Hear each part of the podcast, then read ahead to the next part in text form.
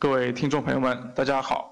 欢迎收听本期的亮哥说钢铁节目。今天亮哥看到一则比较重要的讯息啊，赶紧为大家分享一下我们钢联的分析。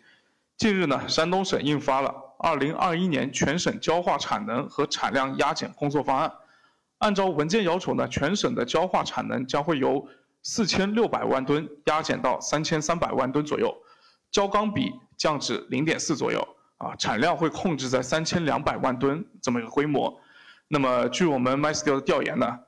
目前山东整个的一个焦炭日产量啊，差不多在十点五四万吨。啊，如果说要完成全年三千两百万吨的这么一个产量控制目标的话，那么根据我们 MySteel 对前五个月山东焦炭的实际产量的数据测算，六到十二月份啊，也在也就是说接下来的半年里面，山东焦炭的日产量。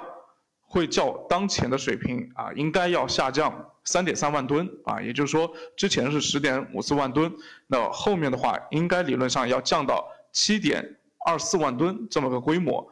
全年影响的量呢，大概是有七百五十万吨这么一个规模啊，所以这个减量的幅度还是比较明显的。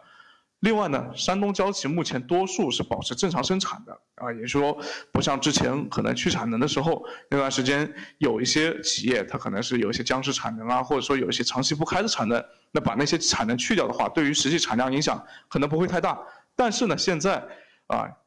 山山东这边的焦企多数是保持正常生产的，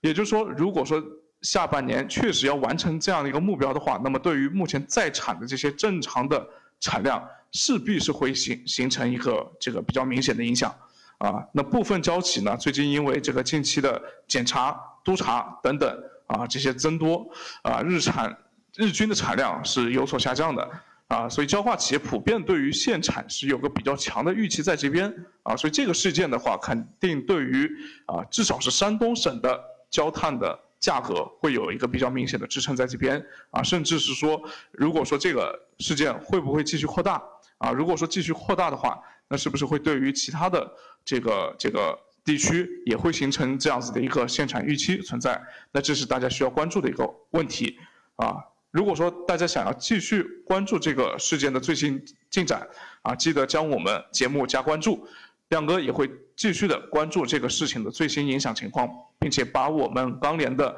分析啊带给大家。谢谢大家收听。